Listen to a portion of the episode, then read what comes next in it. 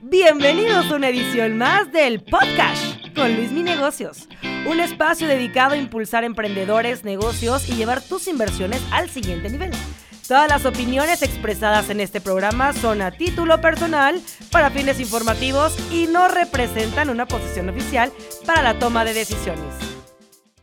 Hola a todos, bienvenidos a un episodio más del podcast con Luis Mi Negocios. El día de hoy tenemos a como invitado a Rodrigo Pacheco. Es uno de los eh, presentadores de, negocios más importantes en México.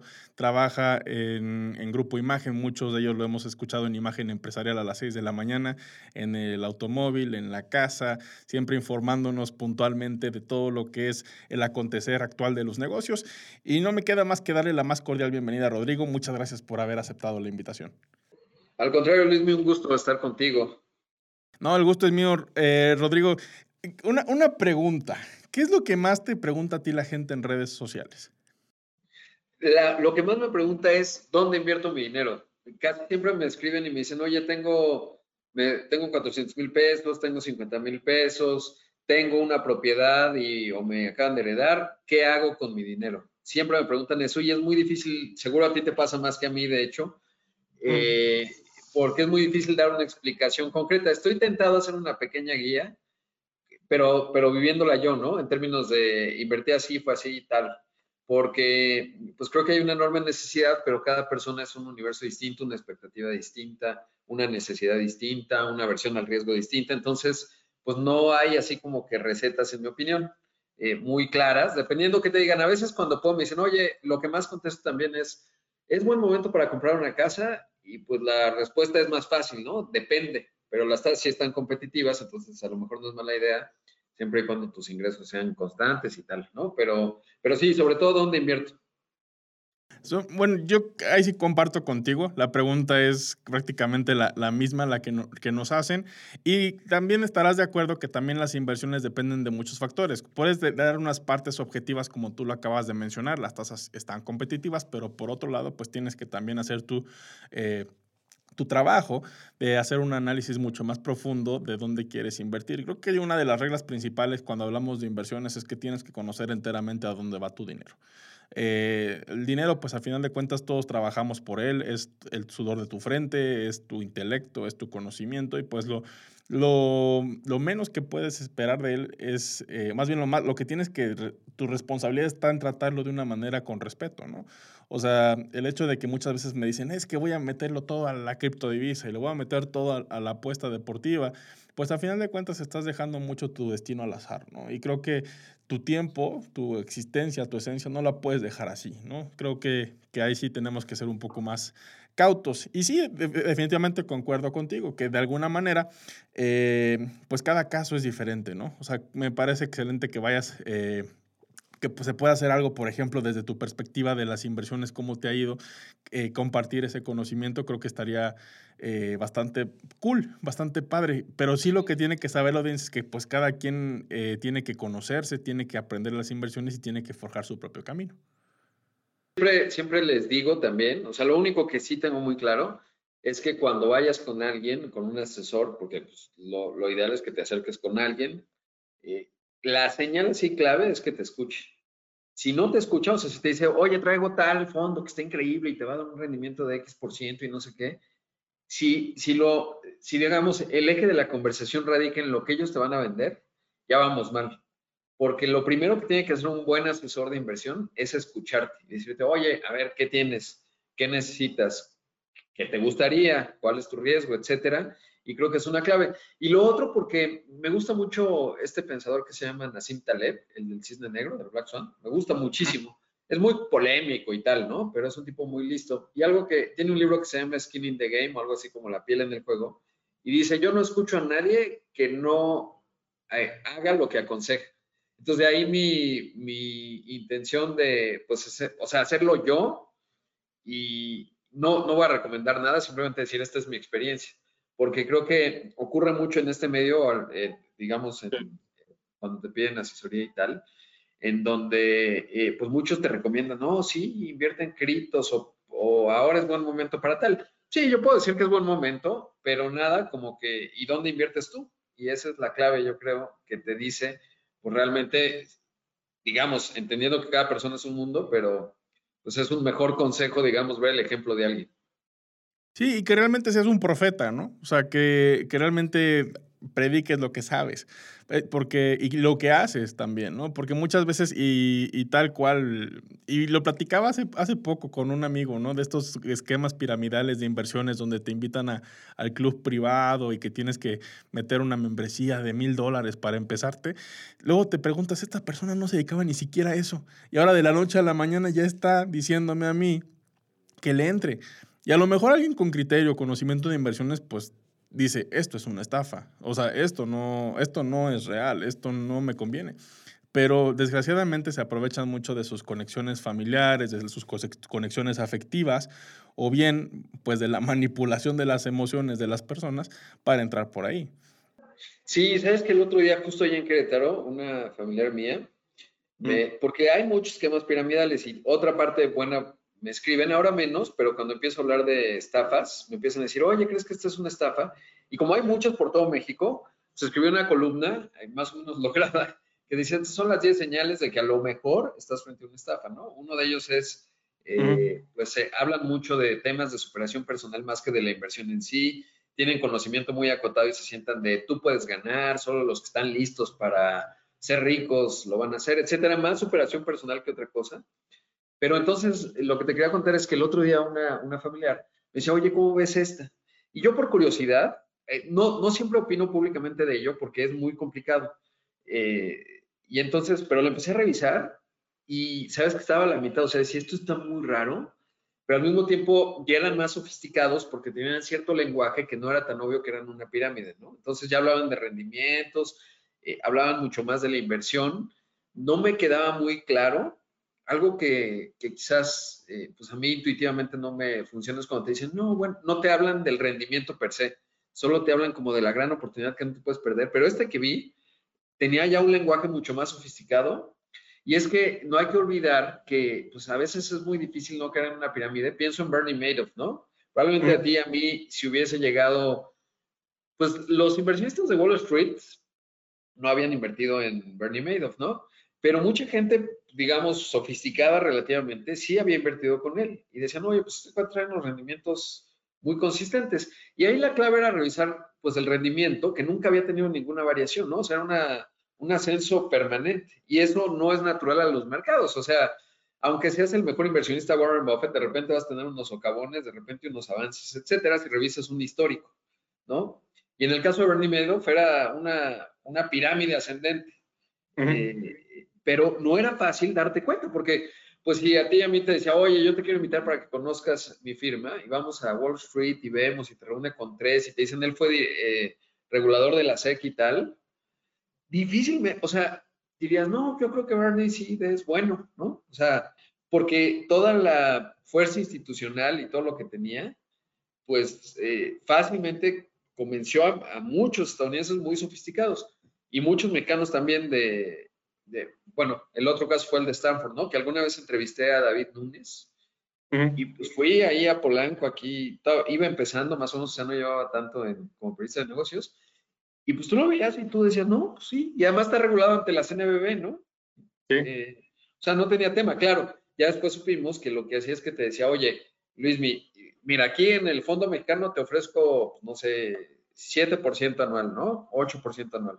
Pero si me das tu dinero, y lo llevo ahí a Antigua, te puedo dar los rendimientos secretos, o sea, bueno, los rendimientos solo para mis amigos, de 20, 25% anual o, ¿no? Tampoco era tan loco el, rendimiento y pues ya vimos lo que pasó. Entonces, realmente es un tema bien complicado entender cuando estás ante una estafa, pero sí hay que tener mucho cuidado y hay algunas señales muy obvias que uno puede tratar de atender como ver el rendimiento, ¿no? O sea, y sobre todo ver el, lenguaje de las personas, porque una cosa que me ha pasado mucho es que encuentras a, cuando empiezas a preguntar como periodista, esa habilidad la desarrollas, no solo en términos de tus entrevistados, sino incluso cuando era editor de, del periódico, cuando un reportero venía a venderme una nota, si le empezaba a hacer preguntas y no empezaba a responder, porque tú, tú entiendes esas cosas, tú me preguntas, oye Rodrigo, ¿qué opinas de la contaminación? Y yo te digo, sí, Luis, mi, mira, los pájaros este, vuelan y entonces luego como que tosen un poco, pues no te estoy contestando. Y entonces cuando tú empiezas a preguntar por una inversión, te tienen que dar respuestas relativamente certeras. Si empiezan a dar vueltas y vericuetos y desviar, pues ya íbamos un poco mal. A veces es el talento del vendedor, que eso puede ser, pero a veces es que simplemente no saben, ¿no? Y entonces, eh, pues tú quieres invertir con alguien que por lo menos sabe... Sí, que, que domina lo que, lo que de alguna manera sabes, ¿no? Y creo que también parte de la culpa de esto es de, de, ciertos bancos, ¿no? Porque manejan también lo que se llama product pushing. Y eso pasa mucho, sobre todo a nivel eh, sucursal, ¿no? Desde que, oye, tienes que posicionar por sucursal 200 tarjetas de crédito. Entonces, tú no tienes ni idea como ejecutivo de qué beneficios puedes darle a esta persona de tarjetas de crédito o de inversiones como tal, pero tú tienes que venderlas porque con base a ello te van a empezar a em, juzgar y te van a dar tus resultados y tu bono anual va a depender en buena parte de eso.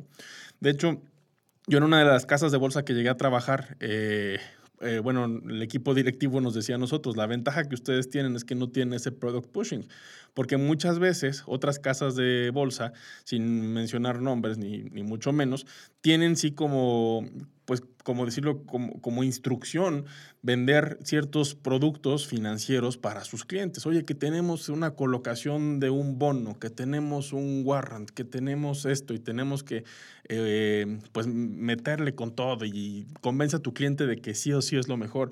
Oye, pero no es lo mejor, existe este otro, este otro papel, sí, pero ese es codistribuido, nosotros tenemos la distribución exclusiva, entonces nosotros vamos a ganar un poco más de eso.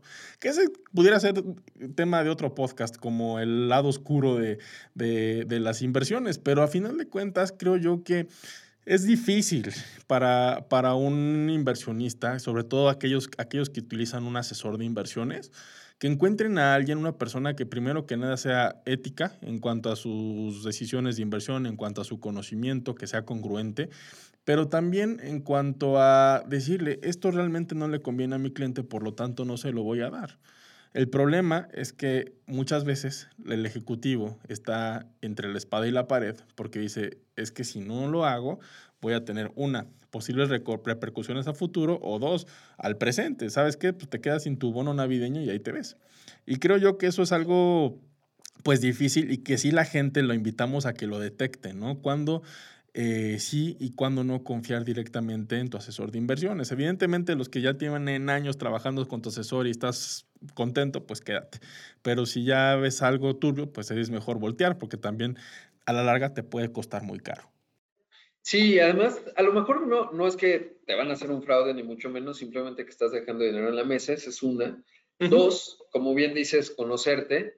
Tres, por ejemplo, a mí una cosa de este cuate Nassim Taleb, que me parece bien interesante, él decía, si voy a un doctor que tiene las mismas calificaciones y uno tiene cara de doctor, su bata de doctor, su corbata de doctor y sus diplomas de doctor, me da más desconfianza que, que, si voy al mismo, al que tiene las mismas calificaciones y está como carnicero, está medio mal encarado, la bata chueca, este, y, y entonces, ¿por qué? Dice, pues porque el que parece carnicero tiene que remontar más, tiene que ser más bueno que el que parece doctor. y me pareció muy interesante. A veces pienso, por ejemplo, cuando vas a comprar algo a alguna tienda o cuando vas con un, con, un asesor de inversiones, si se baja de un Mercedes, lo primero que pienso es, yo lo voy a pagar. ¿Por qué? Porque entre más sofisticado y más tenga esta presencia ahí súper sofisticada, pues ese dinero está saliendo de sus clientes. Y entonces la verdad es que yo soy más, y, lo voy a experimentar, espero que, el próximo año, pero a mí me gusta más, digo, se puede revisar objetivamente los fondos indexados que los administradores de fondos. Y ya ves que hay esta apuesta que hizo en su momento Warren Buffett contra el de, no, no sé si es el de Vanguard o el de, porque hay dos muy grandes, ¿no? BlackRock y Vanguard. Y que son indexados, entonces tú vas siguiendo al Standard Poor's. En una inversión de mediano a largo plazo, me parece que pues eso funciona. Y sí, soy más de la teoría del value investing, o sea, no cascarle a los mercados.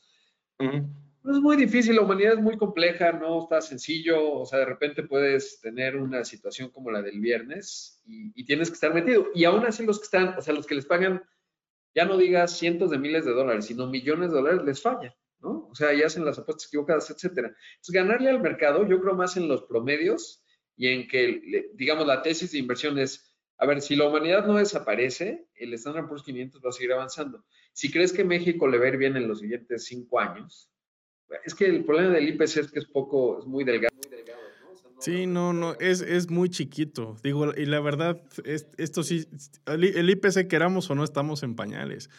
Las 194 emisoras de la Bolsa Mexicana de Valores, incluyendo Banorte, incluyendo América Móvil, no, no superan siquiera la evaluación de Disney. O sea, eh, realmente creo que sí, se han hecho esfuerzos importantes en México como Viva e intentar hacer la competencia, pero de alguna manera los capitales están allá están, están arriba en nuestro país vecino y es un, y es un, y es un, pues un destino ideal de, de, de, inversiones. Y sí, como dices, a veces no es tan difícil el tema de inversiones, simplemente es el tema de, de entenderlas de una manera Em, correcta y realmente que formes parte de, porque muchas personas sí, eh, y lo vi, muchas veces dicen, es que yo no me quiero meter al tema de las inversiones, yo quiero seguir jugando golf y que mi asesor me, me marque en la mañana para ver cómo está la onda. Sí, está bien, pero también échate un clavadito, no está de más. Además, creo que es un tema bastante interesante, no, no es un tema para nada aburrido, eh, creo que sí pudiera de alguna manera traerte tu atención y seguramente te va a traer este más, más resultados. Sí, y además ahí eh, es un gran punto el que mencionas porque entre más sofisticado te quieran decir, a veces la sofisticación enmascara eh, falta de conocimiento o enmascara, eh, pues digamos que no están alineados los intereses. ¿Por qué lo digo? Eh, te decía que como, como editor, cuando venía un, un, un, reportero y me decía, oye, no, ¿de qué es tu nota? De la, agrega, de la desagregación del bucle local en, la licitación de la 2.5. Y yo le decía, oye, a ver, espérame, yo soy bien tonto, no entiendo nada. A ver, explícame qué es la desagregación del bucle local. No, o sea, mira, lo que pasa es que la SST está haciendo todo un proceso para desagregar el... ¿Pero qué es la desagregación? Ah, no, o sea, mira, lo que pasa es que entonces América Móvil está... No, no, ¿qué es? Y entonces, si no te lo pueden explicar de manera relativamente didáctica, es muy probable que no sepan. Porque la gente, las personas que más saben de un tema complicado, vamos a pensar, yo no me, o sea, digamos, yo por, por mi profesión, pues me encanta, por ejemplo, la política monetaria. Y a lo mejor eh, a ratos entiendo la curva de Phillips y entonces cuál es la coyuntura, eh, digamos, de la nueva política monetaria en función de si la curva de Phillips está funcionando o no y qué implica en términos de pandemia y un, un, un escenario inflacionario, probablemente del lado de la oferta, por eh, los cuellos de botella. Ok, hasta ahí está muy bien. Yo trataré de, de cara a, al público, y si quiero explicarlo, hacerlo lo más didáctico y tratar de hablar con menos terminajos, ¿no? Porque de otra forma, pues suenas muy bien, o sea, dicen, ah, no, Rodrigo seguramente, uy, sabe un montón, ¿no? Porque ¿qué es la curva de Phillips? Y entonces es un tema de oferta y no un choque de demanda, ¿no? Y en realidad, eh, y eso ocurre mucho también en el periodismo, ¿no? O sea, dices, este tipo debe ser un sabio porque habla de unas cosas que nadie entiende. No, sabes en la medida en que lo puedes explicar de manera muy sencilla. A veces no es fácil, porque evidentemente hay temas muy complejos, pero en general, un buen asesor de inversión tendría que tener la capacidad de explicarte de manera más o menos didáctica, porque no es algo eh, digamos, imposible de entender, ni mucho menos. Cualquier persona, más o menos, que le pongas un poco de atención, con un buen explicador, en media hora estás entendiendo los parámetros. No te voy a decir que te vas a convertir en un experto ni que vas a poder ser Agustín Carstens mañana, pero puedes entender, digamos, cuáles son los parámetros y los ejes de discusión. Y de eso se trata, ¿no? Pero a veces hay personas que te pueden, incluso te pueden intimidar, ¿no? O sea, y puede llegar así con su traje, su corbata y te dice, Sí, no, porque el bono del tesoro el viernes tuvo un rendimiento extraordinario, entonces ahí en el yield podemos tener una marginalidad en la ganancia y ahora se puso barato porque todos están, es un mercado de vendedores por el pánico, pero yo te... No, a ver, no, esto es saber básicamente. Y lo tienes que exprimir hasta que sepas sin pena, ¿no? A veces no es sencillo porque se impone, ¿no? O sea, dices, ay, voy a parecer muy ignorante, pero, pero vale la pena preguntar a, o sea, decir, sabes que yo soy muy tonto, no entiendo nada, explícame de cero.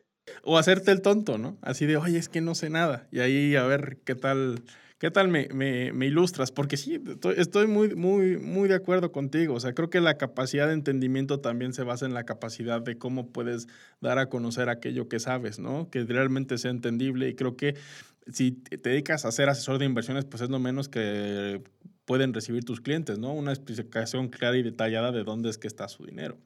Pero sí, de acuerdo, o sea, ha habido muchas palabras rebuscadas, sobre todo también en el mundo de las inversiones, como el interés compuesto, invierte en interés compuesto, te ofrezco esto, interés compuesto no es más que reinvertir tus inversiones y ya, ¿saben? Se acabó, no hay más ciencia, pero te la hacen ver como de, no, sí, sí, sí, sí, sí, el, el riesgo no existe, no hay riesgo, no hay riesgo, inviértele.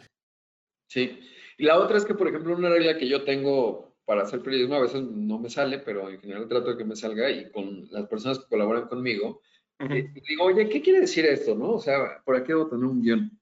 A ver, últimamente ya no lo hago tanto, porque pues ya estamos más o menos alineados. Y me dice, ah, pues no sé. Le digo, ok, si no sabes, no lo pongas. O sea, es que no podemos decir algo que no entendemos. Y es súper común en temas económicos, de inversión y tal, que de repente hay cosas muy elaboradas eh, en los reportes de resultados financieros, ustedes dicen unas cosas ahí medio espaciales.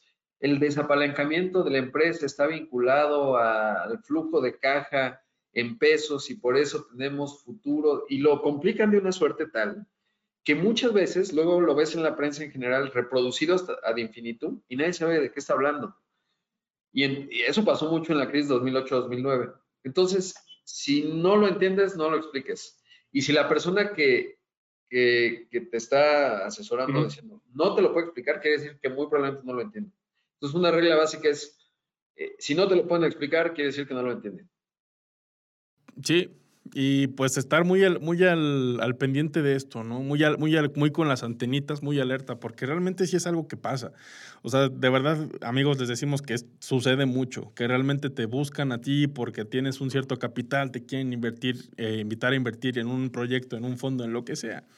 Y muchas veces pues pasa así, que ni siquiera sabe esta persona que va a invertir tu dinero, simplemente quiere de alguna manera tomarlo y probar suerte, pero a final de cuentas de eso no se trata, ¿no? Se trata de que pues se crezca junto, ¿no? O sea, que tu asesor de inversiones crezca, pero pues también crezcas tú con tu patrimonio, que lo vayas haciendo y lo vayas poniendo en crecimiento. Y además creo yo que también nosotros debemos hacer un examen de conciencia, decir, realmente este dinero que tengo pues es producto de uno, dos, tres, cinco años de mi trabajo, de estar haciendo y deshaciendo y vendiendo y haciendo lo que tienes que hacer para conseguir ese poco, mucho dinero que tienes. Entonces, trátalo bien. O sea, a final de cuentas, y creo que esta es tu tarea y esta es tu labor como, como futuro inversionista o como inversionista, investigar más allá de la cuenta, que una simple persona venga y te diga, te presuma una inversión sin riesgo, te, te presuma que te va a dar rendimientos del 30, 40% mensual, como lo dices aquí en, tu, en la columna de lo que, escribiste, que se las vamos a compartir, que se llama 10 focos rojos en una estafa.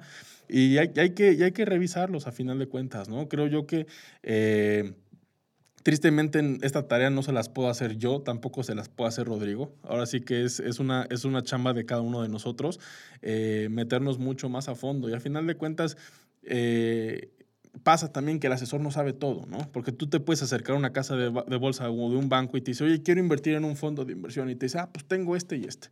Pero, oye, viene en la página que tienes muchos más. No, únicamente me dijeron que tengo este y este. O sea, y, no, y no detenerse ahí. Dile, oye, me gustó este, este fondo de inversión que encontré en internet. Y no te detengas, ¿no? Ve otra sucursal y a lo mejor te dice otra persona. Claro que sí se puede, ¿no? Porque muchas veces, y creo yo que nos cerramos con el primer no que, que, que recibimos, ¿no? Oye, ¿sabes qué? Dame información de esto. Pues nada más esto y ya. Eh, y, esa es una parte. Y otra en la concepción del dinero, ahora que lo mencionabas, yo, digamos, a veces pienso mucho en el dinero en, función de, digamos, conceptualmente. Claro. Y, no llego a muchas conclusiones. Quiero leer este libro, que lo tengo ahí entre los muchos pendientes que tengo de libros, pero de, de Essence of Money, ¿no? Pero entre más pienso en el dinero, más llego a la conclusión de que es tiempo. Y a lo mejor es muy obvio lo que voy a decir, pero eh, siempre, y lo he pensado así, lo he pensado hasta las últimas consecuencias. ¿Por qué, ¿Por qué a alguien que estudió un doctorado en el MIT le pagan, o una maestría en Harvard le pagan más dinero que a alguien que pues, terminó la licenciatura o no terminó la licenciatura? Pues por dos razones, oferta y demanda. Pero además de la oferta y la demanda, pues hay menos, menos, de, menos eh, digamos, oferta de tipos que estudian un MBA en Harvard y que teóricamente agregan valor versus la oferta que hay de licenciados truncos, ¿no? Pensemos, o ingenieros truncos. Claro. Esa es una. Pero dos, porque al final, el, pues digamos, el recurso más finito es tiempo. Entonces, a ti, a la gente le pagan, una persona asalariada, pues le pagan por su tiempo y su conocimiento, pero su conocimiento fue generado por inversión en tiempo. si tú fuiste a la universidad eh, seis años, eh, pues invertiste tiempo y ese tiempo, eh, pues finalmente se refleja en un mayor conocimiento y una habilidad. Y teóricamente es el valor que le generas a una empresa si es que eres un asalariado. Y entonces es tiempo. Y si tú le das el dinero, es el tiempo de tus antepasados, ¿no? Porque hay gente, me pasa mucho que dicen, oye, eh, pues sabes que me acaban de heredar, tengo, voy a vender una casa, ¿no? Y me sobran dos millones de pesos, ¿qué hago? Y, y, en ese momento como que ves el dinero como algo puramente circunstancial, pero en realidad es el tiempo de las personas que te lo heredaron o es tu tiempo. Y entonces tenemos una vida finita y en buena medida el reflejo de nuestro tiempo eh, en la tierra está reflejado en dinero. Y eso luego me lleva a pensar, por ejemplo, los que tienen mucho dinero, pues que acumulan un montón de tiempo de los demás, ¿no? De alguna suerte, sin, sin una dinámica ahí marxista ni mucho menos, porque hay mal, yo creo que generan mucho valor a la economía, pero es muy interesante ver el dinero como tiempo y es tu tiempo y por lo tanto se traduce en vida en concreto. O sea, tú estás gestionando tu vida, o sea, tal cual, cuando estás gestionando tu dinero. Y entonces, pues es algo que es muy valioso, no hay nada más valioso para nosotros que nuestra vida y la de los que amamos, ¿no? Sí, por eso, por eso también le damos ese, ese valor definitivamente al dinero, ¿no? Cuando ya lo traduces en tu, en horas hombre, ¿no? De oye, este, este celular no es una compra simple y ya, sino es X horas de mi, de mi tiempo que yo dediqué para poder, para poder comprar esto, ¿no? Eh, pero sí, ahí, sí estoy, ahí sí estoy más que de acuerdo, ¿no? O sea, que a final de cuentas el, el, el tiempo es un activo también súper valioso. O sea, realmente eh, nosotros, el dinero que nosotros estamos generando, pues va en torno a, a, eso. Entonces, por eso también es, eh, y perdón ser tan reiterativo en el tema, pero es que sí es súper importante que nosotros como inversionistas démosle el tiempo necesario, así como ganamos dinero con, eh, con, el factor tiempo, pues también el tiempo necesario a investigar un poco más, a, echarnos un librito, aunque sea de, de inversiones de ABC, eh, Warren Buffett tiene eh, incluso las cartas a los inversionistas que le hace a Berkshire Hathaway cada año son interesantes. Eh, libros tan sencillos como por ejemplo pudiera ser El inversor inteligente de Benjamin Graham, que es un libro que tiene años que se escribió, que está muy facilito de leer, muy, muy digerible. One, One Up on Wall Street de Peter Lynch. Son libros que realmente te pueden ayudar a decir, ¿sabes qué? Ahora en estos tiempos ya no digas ni un libro, a veces... o audiolibro. Y, o audiolibro o... Podcast. les recomiendo mucho que vayan a ver. De hecho, lo quiero volver a ver, porque lo vi solo una vez o dos. Eh, lo, se llama Los Principios de Ray Dalio. Es extraordinario. Tiene unos videos en YouTube, son varios capítulos de cinco minutos cada uno. Y ahí te explica un poco más sistemático. O sea, no te va a decir cómo invertir, simplemente te dice cuáles son los ciclos cómo es el apalancamiento, el desapalancamiento y en qué ciclo puede estar la economía de un país. No sabes la manera didáctica que lo tiene. Y ahora que te contaba, Luismi, que escucho muchísimos podcasts todo el día. Básicamente eso hago en mi vida. eso me, no, no es cierto. No me dedico a eso, pero sí escucho un montón. Y ahora escuchaba, eh, hace cuenta, eh, varios pues, líderes, emprendedores, etcétera, todos recomiendan el, libro de los principios de Ray Dalio. Entonces no, lo he, no he leído el libro, pero nada más de ver los videos, entrevistas de él, súper brillante y súper didáctico. Entonces, muchas veces ya con la cantidad de recursos que hay hoy, puedes encontrar muy buenos contenidos, sobre todo en inglés, pero incluso desde Khan Academy, Coursera, etcétera, puedes encontrar, depende de tu grado de sofisticación, principios muy básicos para entender, digamos, qué tienes que saber así, muy simple, para poder eh, invertir, ¿no? O, o empezar a gestionar tu patrimonio de manera distinta. Y justo quien, a quien menciona Ray Dalio, por ejemplo, que es uno de los inversionistas más respetados de todo Wall Street, él empezó a invertir a la edad de 11 años. O sea, realmente eh, a todos los que tienen o que somos padres de familia, pues también eh, ver la manera de cómo ir metiendo estos temas a nuestros hijos creo que pudiera ser algo, un tema bastante interesante, ¿no? Evidentemente, pues nosotros vamos a ser los que vamos a eh, de alguna manera descubrir este mundo y poco a poco irlos metiendo, ¿no? O sea, a final de cuentas, esa es otra de las preguntas que yo recibo mucho en Instagram, ¿no? Oye, soy menor de edad, ¿puedo invertir? ¿Puedo empezar? Claro que puedes. A lo mejor el, mecanismo tiene que cambiar un poco ahí, de que, oye, necesitas una cuenta tutelada donde la persona titular sea una mayor de edad para el tema de pago de impuestos, etcétera. Pero sí es importante que nosotros como responsabilidad social vayamos inculcando a las nuevas generaciones tanto temas como de educación financiera, administración, como bien lo mencionaste, Rodrigo, de nuestro tiempo y administración de nuestro dinero, incluyendo inversiones. Creo yo que eso, eso es, un, es algo, pues también bonito, de alguna manera, ¿no? Poder educar a las nuevas generaciones en estos temas. Y sabes qué, y me iría más atrás, porque luego muchas personas, antes de invertir, eh, o muchos piensan en invertir porque ya están como la ratita detrás de la, en la ruedita van atrás. ¿Por qué? Porque me acordé mucho que en, la, en una, Diego Sorno escribió una buena biografía de Carlos Slim. Creo que ahí leí que Carlos Slim cuando tenía 5 o 6, su papá le dijo, mira, esta es una libreta, ingresos, egresos, no, no fue tan sofisticado como pasivos y activos. Pero sí, así lo básico para un niño y para un joven es, primero tienes que saber ¿Cuánto ingresas? ¿Cuáles son tus gastos? Tus, tus, deudas. Empecemos por ahí porque no sé si te habrá ocurrido, a mucha gente luego le da pena, pero es muy común que desde manejar una tarjeta de crédito o desde manejar tus finanzas personales, ya no digas como inversionista que es un paso superior, pero desde los ingresos, egresos, ya esa es la base fundamental para poder tener el principio de una buena salud financiera. Luego invertir, sin duda, eh, más que ahorrar, invertir. Y a mí incluso, porque yo crecí en una cultura clase media, pues diría normal en la Ciudad de México, muy pensada en ahorrar y ganar dinero como asalariado, no necesariamente en invertir.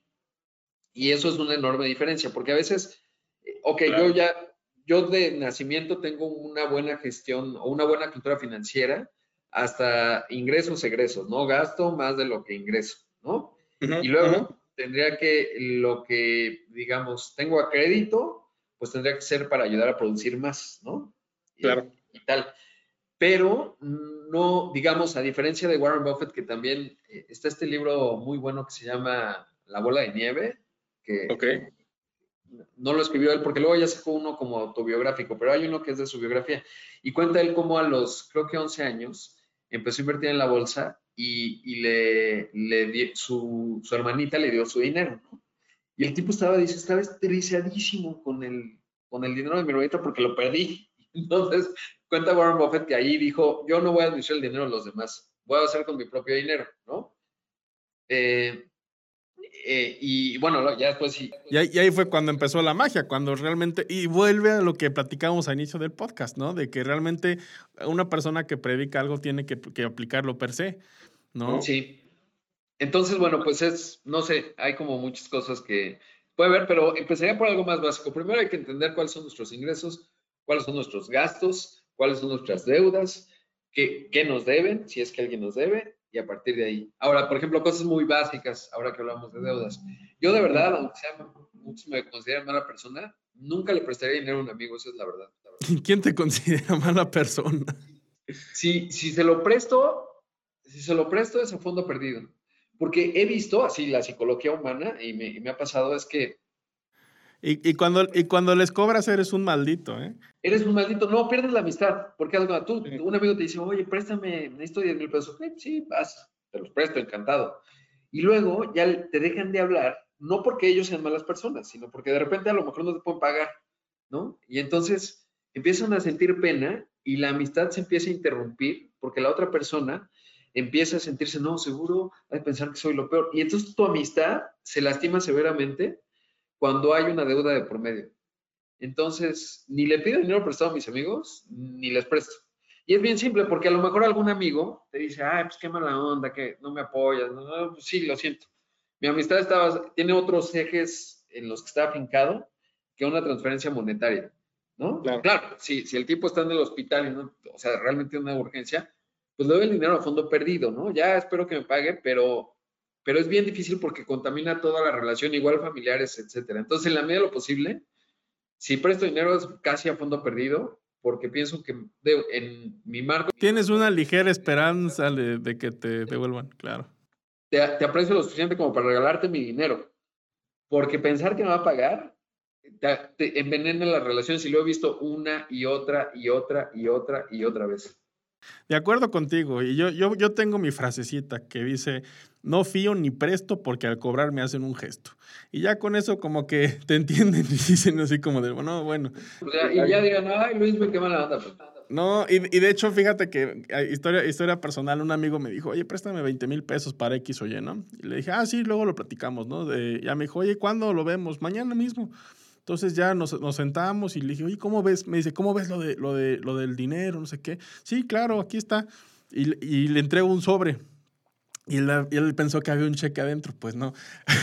abre, abre, el, abre el sobre y dentro del sobre así todas las opciones de microcréditos que él podía conseguir.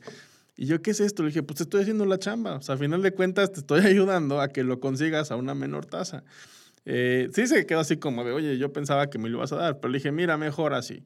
En dado caso de que, o sea, yo tengo una amistad de años contigo que no pienso, no pienso perder por 20 mil pesos. Y tampoco te voy a regalar 20 mil pesos. Entonces, mejor te doy aquí todas las opciones. Eh, le di ahí cinco o seis opciones en las que puedes obtenerlo. De hecho, ahí, ahí había una fintech que dije, oye, pues esta está prestando ahorita a, buena tasa y te está ayudando para que eh, pueda sacar ese dinero ya y, y, creo que sí, al final de cuentas se fue con esa.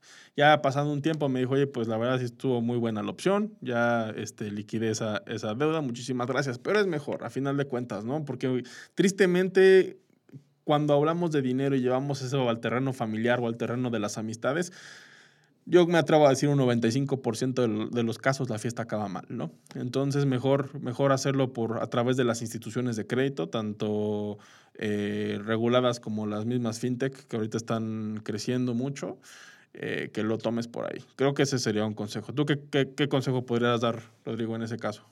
Pues mira, para, para prestar, no prestar, ni pedir prestado a tus amigos, ni en general pues, tratar de no pedir prestado, salvo que tengas algo muy... O sea, que digas, oye, es muy claro y te firmo pagarías y lo que quieras, ¿no? Pero, pero en general solo con, con gente que a la que estés dispuesta a regalarle tu dinero, básicamente.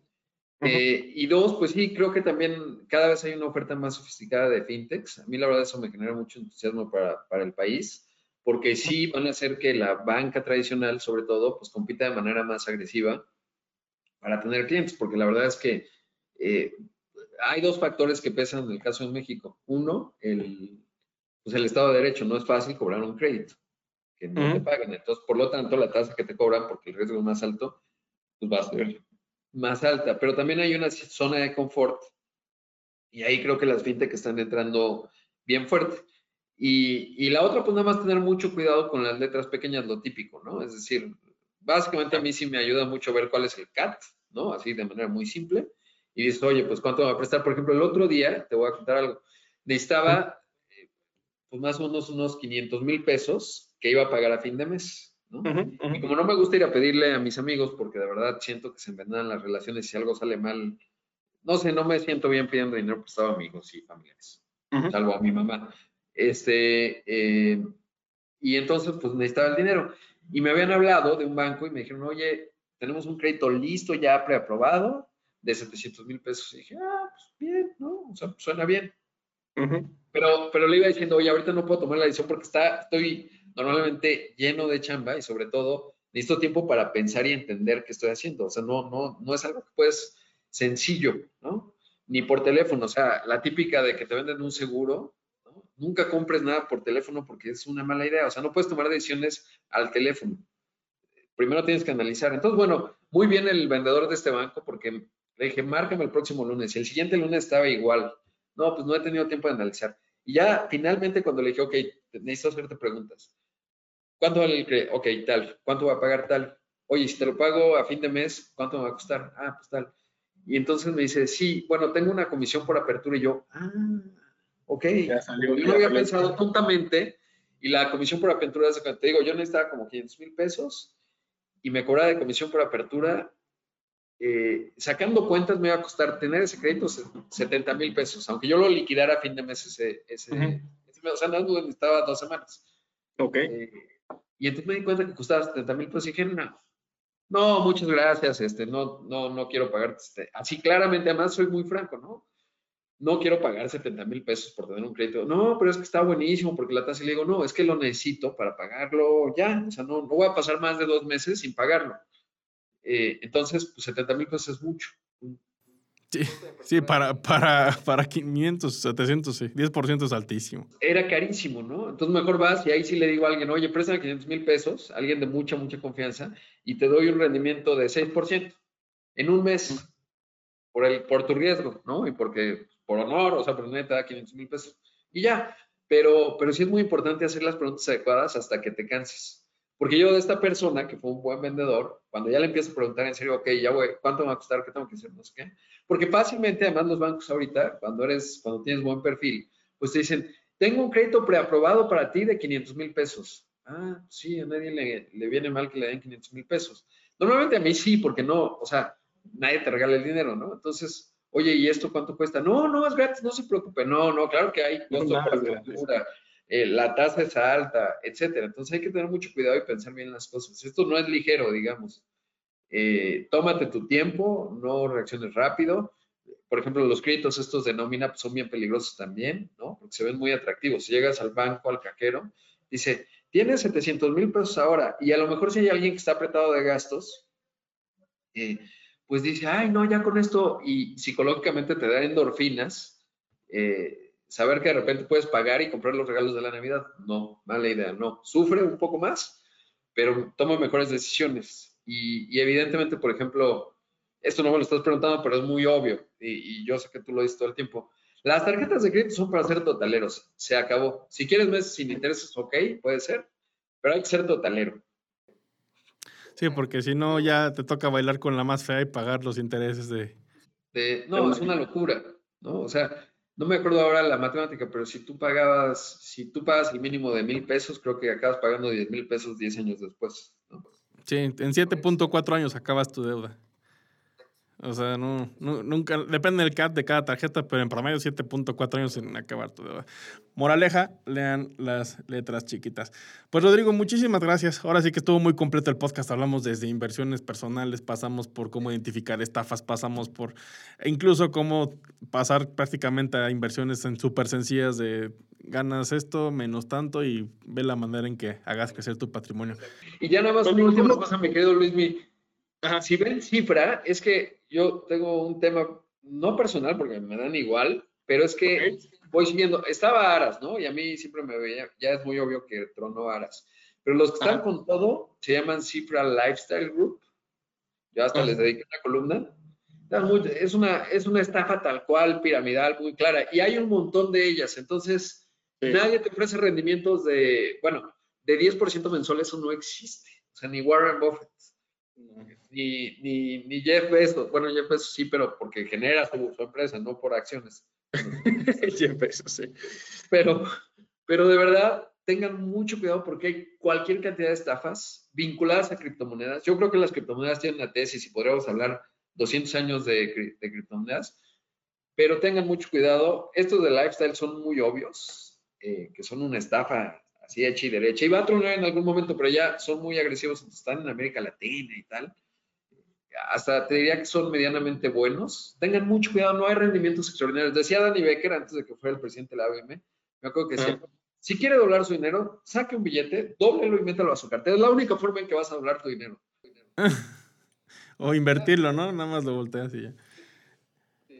No, pues es, es, que, es que sí. Digo, a final de cuentas, y, hay miles y muchas más. Eh, estas yo las contesto en mensaje privado, curiosamente, porque me dicen, no es que cómo no los quemas. dije, es que te lleve de todo mundo, pero sí. yo por eso escribí no sí, porque puedo afirmar categóricamente que personas que están con ellos son los estafadores. Y si me, y si me pongo a averiguar que lo he hecho, la flor de no sé cuál, ya ahora ya pasó de moda las flores, pero había antes las Pero es que no, no pasan de moda, cambian de nombre. Y a cada rato es otra y otra y otra y otra. Entonces, tengan mucho, mucho cuidado. Y en la medida posible, quémalos, ¿eh? O sea, los buscamos y los quemamos. Nada más que pues, luego sí está completo. Pero bueno, eso. De acuerdo. Rodrigo, muchísimas gracias. Tus redes sociales, ¿cómo te podemos encontrar? Twitter es la número uno por mucho, ¿no? Ahí sí. Sí, es la que más me gusta más. En Rodpack, en Instagram. Rodpack. Exacto. Y, y, ya, básicamente en esos dos. Twitter, está, bien. te, soy sincero, Twitter es la red social que yo más utilizo y en la que menos estoy. Bueno, TikTok, eres eh, una estrella de, del TikTok. Eh, TikTok, Instagram también ahí, ahí, ha pegado bien. Facebook sorpresivamente también arrancó bien. YouTube es la que también, híjole, cómo ha costado subir. Pero Twitter, la verdad, creo que es una red social muy informativa. Es una red social donde yo es la que veo todas las mañanas a ver qué pasó, porque ya casi no veo tanta noticia eh, en, en TV. Yo, o sea, de repente sí, pero me prefiero cinco minutos Twitter, Twitter, Twitter, Twitter, le scrolleas y ya ves qué sucede, qué sucede en el mundo. Exacto. Muy bien, Rodrigo. Pues muchísimas gracias por, por, el, por, el, por el espacio, por aceptar la invitación y nos estamos viendo muy pronto. Gracias, Luis. Un abrazo. Abrazo. Gracias, Rodrigo. Este fue el podcast con Luis Mi Negocios. Hasta la próxima emisión. Recuerda suscribirte al podcast y unirte a la comunidad en arroba Luis Mi Negocios en TikTok, Instagram y YouTube.